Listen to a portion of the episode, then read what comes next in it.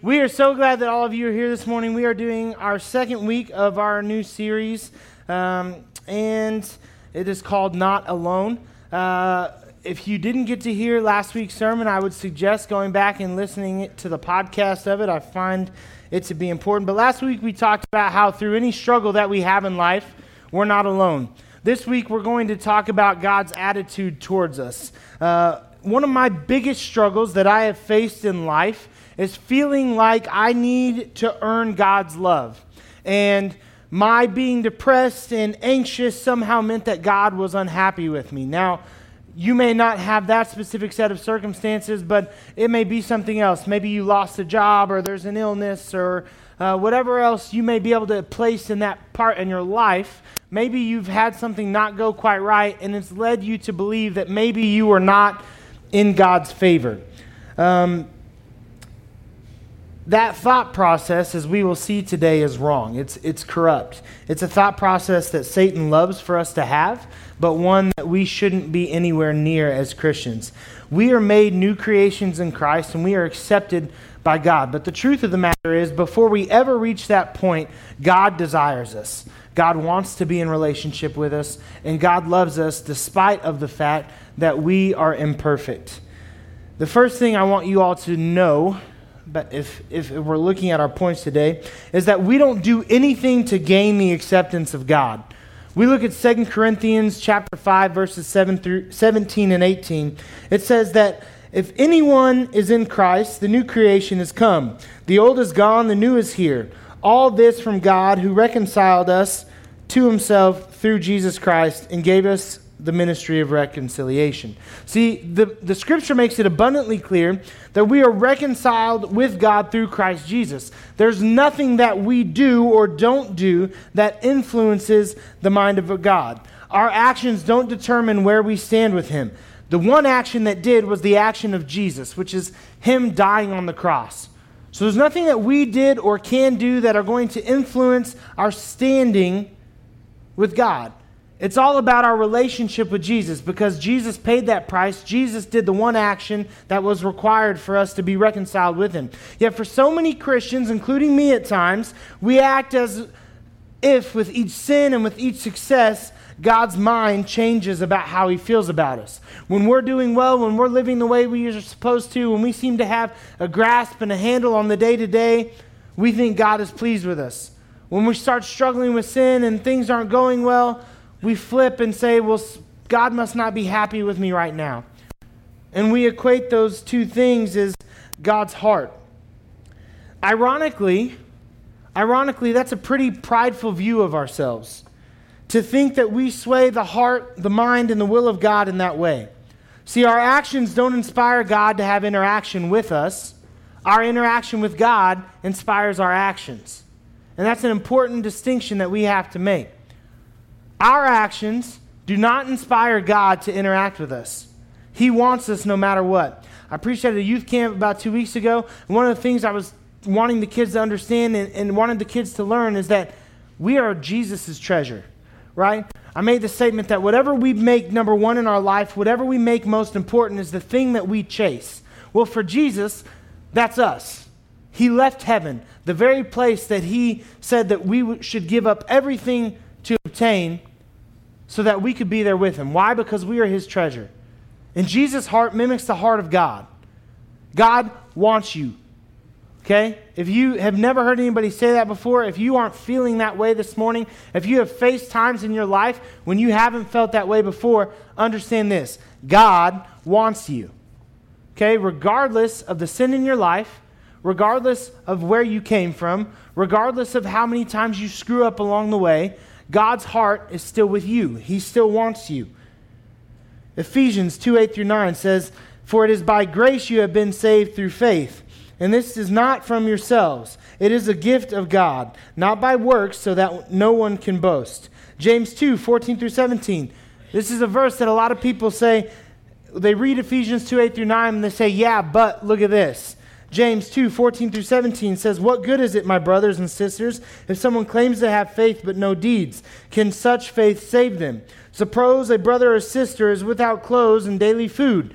If one of you says to them, Go in peace, keep warm and well fed, but does nothing about their physical needs, what good is it? In the same way, faith by itself, if it is not accompanied by action, is dead. These two things don't contradict one another, they build on one another.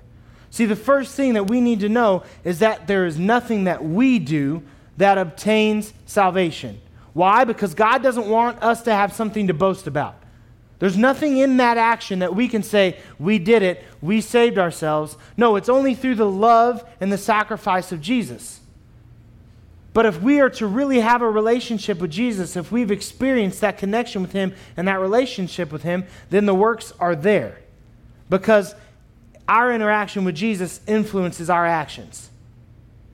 But there's nothing about the actions that we have done that inspires God or Jesus to be in relationship with us. And so you don't sway, and I don't sway, we don't sway the mind of Jesus on every little sin or every success. It doesn't work like that. Okay, I remember when I was in high school, there was a major campaign, and I forget who. I think it was George Bush and John Kerry, and the big term that came out was flip flop. Right? He's a flip flopper. He flip flopped. Like there were t shirts made. I'm not a flip flopper. Whatever that means. This, God is not a flip flopper. Okay? He doesn't flip and then flop and then flip and then flop back and forth based on how you behave. He loves you. He loves you. Does that excuse our sin? No, it does not. If we sin, we should stop sinning. Okay, and we're going to get to that. If we sin, we should stop sinning. But if we are in a relationship with Jesus, if He is our personal Lord and Savior, what you need to understand is that the good in your life and the bad in your life does not reflect God's feelings for you. Okay? It does not reflect God's feeling for you. And it does not influence God's feelings for you. Because God doesn't define us according to our sin. Now, I look at two major characters in the Bible when I think about this, right? That God doesn't define us according to our sin. That's Paul the Apostle, and that's King David. And they kind of have those two realms of life that we really think about. Paul had about the worst start imaginable, okay? Paul was Saul, killer of Christians. Like he was on his, his life mission was to wipe out Christians by force. He was a mass murderer. And that didn't change until he had a one on one meeting with God that left him blind. Right? But he had the worst start imaginable. Even he talks about it. 1 Timothy 1 15 through 16. He says, Here is a trustworthy saying that deserves full acceptance Christ Jesus came in the world to save sinners, of whom I am the worst. That's Paul talking about himself. Of all the sin that's in the world, he is staking claim to the fact that his is the very worst. But for that very reason, I was shown mercy, so that in me, the worst of sinners, Christ Jesus might display his immense patience as an example for those who would believe in him and receive eternal life. Christ Jesus might display his immense patience. How many of us hold on to the fact that Jesus has immense patience with us? Right? Immense patience with us. He's not flying off the handle at every mistake. Okay? And when we do good things, he's also not saying, hey, we've made it to the promised land. They got it. But he has immense patience with us that is built out of the love that he has for us. Then we look at David. David was a man who, due to his lust and his covetous for another man's wife, had that man killed. Okay? He had that man killed. Then he took that wife as his own. He murdered because of the lust and the covetous in his heart. And this is well into his relationship with God. This isn't David, the new believer. This is David been walking with God for a very, very, very long time. This is David had having already been delivered from the original King Saul who sought to take his life. This is David who was blessed and made king and set up as a leader. This is David who God said is a man after my own heart. And yet, deep into his relationship with God, he sinned in such a tremendous way. Then in 2 Samuel 12, Nathan confronts David with his sin. David repents, but yet if you read that chapter, you see that there's still consequences for his actions. Facing consequences for sin doesn't mean that God is displeased with you. It means that you are receiving a just punishment for the wrong that you've done. Okay? Facing punishment for sin doesn't mean that God is going to damn you to hell. Why? Because we see in that same chapter that David was forgiven. It just means that we face the consequences for our actions in the way that we deserve. If we look in 1 Peter 3:18 it says for Christ also suffered once for sins the righteous for the unrighteous to bring you to God. He was put to death in body but made alive in the spirit. Christ suffered for the unrighteous. Christ suffered for the unrighteous. He wasn't trying to win for the righteous. He suffered for the unrighteous. That's extremely important. Why? Because God does not attach your worth to your righteousness. Hear me on that. God does not attach your worth to your righteousness. Despite your sin, He wants you anyways. He doesn't say, hey, this person sins less, so they're worth more to me. That person sinned a lot more, so now they're worth less. It doesn't equate that way. It doesn't equate that way. God looks at you and He says, hey, this is the greatest of my creation.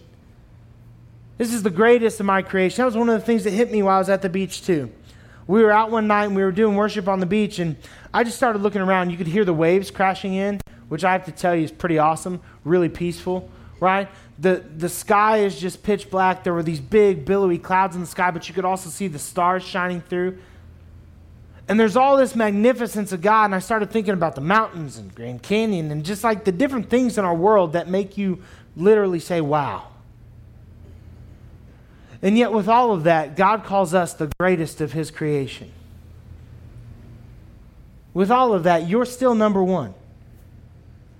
So here's the thing this is the thing you have to hold on to and you have to know. Our sin, it's treatable. Our sin, it's treatable. God doesn't come in, diagnose us, and say, there's the garbage pail, right? There's the trash can. Go ahead and hop in. You're done. Our sin is treatable. And He knows that. Our worth is in the fact that we are His creation. Our value is being the creation of God. Okay, it's being made like Christ. Not in how perfect we are, but in how perfect God will make us. God loves us because we're His. Don't let your struggle be a definition of who you are. Don't allow your sin to define your actions, your personality, your day to day feelings, and how you feel about your relationship with God. We can look at ourselves two ways. Imagine your name in a dictionary, right? Paul Huft. Now I can look at that and I can say definition sinner. Or I can look at my name and I can say son of the living God. And our perspective is ultimately important with how we view ourselves and how we view our relationship with God. God wants to bless us, not condemn us. Okay?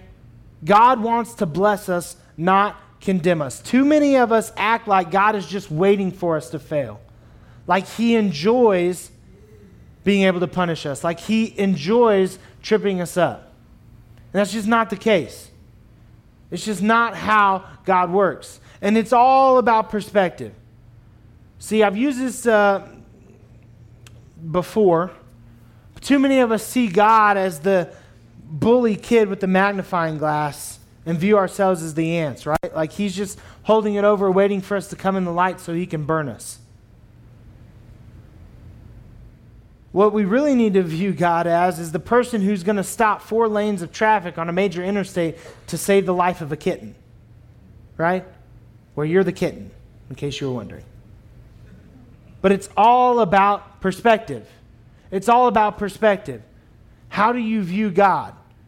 If you view him through the lens of Scripture, you see a God who loves you, who wants you with him, who puts you first, who wants to bless you, but will punish you and hold you accountable as a last resort.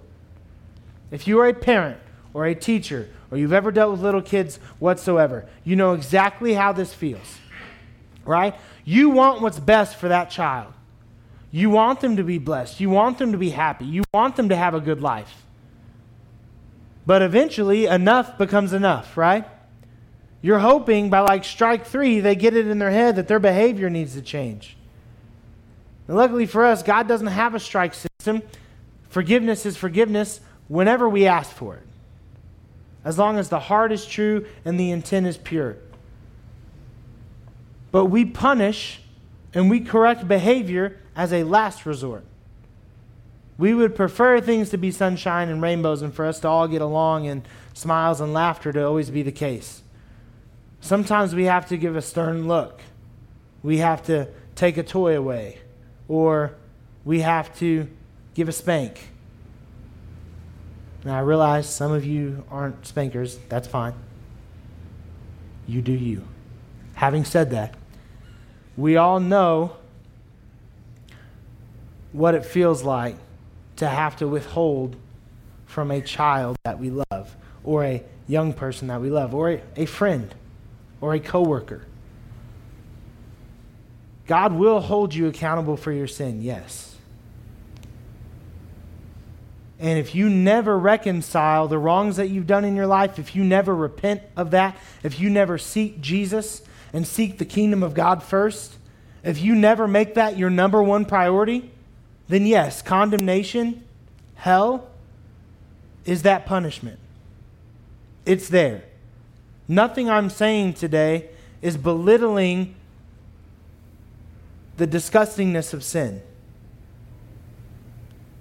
But what I want you to know is that in spite of your sin, God's view of you stays the same. God's view of you stays the same. And God is always that father with open arms, waiting for you to turn back around and come get that hug. And if we can really grasp this, if we can really understand this, then we have a breakthrough. Ephesians 1 through 3. Praise be to God the Father, our Lord Jesus Christ, who has blessed us in the heavenly realms with every spiritual blessing in Christ. I already told you this, but a relationship with God is all about perspective. How do you see Him? How do you see Him? Know that God wants to bless you and will do so immensely and seeks to do that first. And this isn't prosperity gospel. I'm not telling you that you're going to get a big house and lots of money and a fancy car. Maybe that will happen for you. Great. But God will be on your side. God will make sure your needs are provided for. Okay? He doesn't sway back and forth. There's one time in Scripture that I can think of that God really says, I'm done with you. And it's, hey, if you rebuke me, then I'll rebuke you. And it's one of those things where if you say, There is no God, God, you're not real, God, I want nothing to do with you, then He respects your wishes. But even after that, the love is still there. Up until our very last breath, forgiveness is ours. And God always wants to bless you before He wants to condemn you. And He does not sway back and forth with your success and your failure. He is constant. He is constant.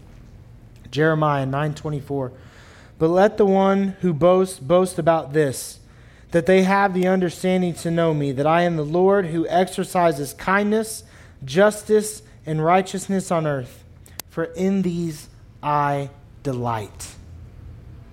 For in these I delight declares the Lord. For in these I delight declares the Lord final thing I want to leave you with. It's my favorite verse in all of Scripture. It's in John 10 28. It says, I give them eternal life, and they shall never perish. No one will snatch them out of my hand. I give them eternal life, and they shall never perish. No one will snatch them out of my hand. You know, a great exercise for when you're struggling? Read this verse to yourself while you're looking in a mirror because you're, you're part of that no one. You're part of that no one. if you have a real relationship with God, outside of just totally rebuking Him, He's got His hands on you. And you're His. And He's claiming ownership today. So just know that despite of how you feel, whether you feel up or you feel down, God is there. And that is a constant. Our feelings change. God never does. If you can hold on to that, that's a breakthrough. That's a breakthrough. Let's pray. God, I come to you right now and I lift up everyone in this room to you today. God, I pray that we all can grasp the understanding that regardless of how we feel about our day to day relationship with you, God, you are constant. And I know at times as a Christian, it's really easy in our sin to feel like you don't love us. And it's really easy in our sin to feel like maybe you've turned your back on us or that we have somehow damned ourselves to hell. God, when we have placed our lives in your hands, when we repent and confess and believe and chase after the kingdom, and you have your hands on us, there is nothing, no one that can take us out of that grasp, ourselves included. Help us to be people who understand that you want to bless us first, who don't allow our day to day struggle to impact our view of who you are. You are not our sin, you are not our struggle. You are our Father who loves us, who is there, arms wide open. I pray for your blessing on really everyone in this world, but on the people in this room today, on those of us who are traveling and elsewhere. God, I pray that your presence just hover over their life and that you allow them to see that it is constant,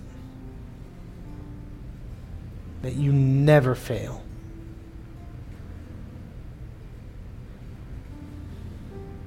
We ask all these things in Jesus' name. Amen.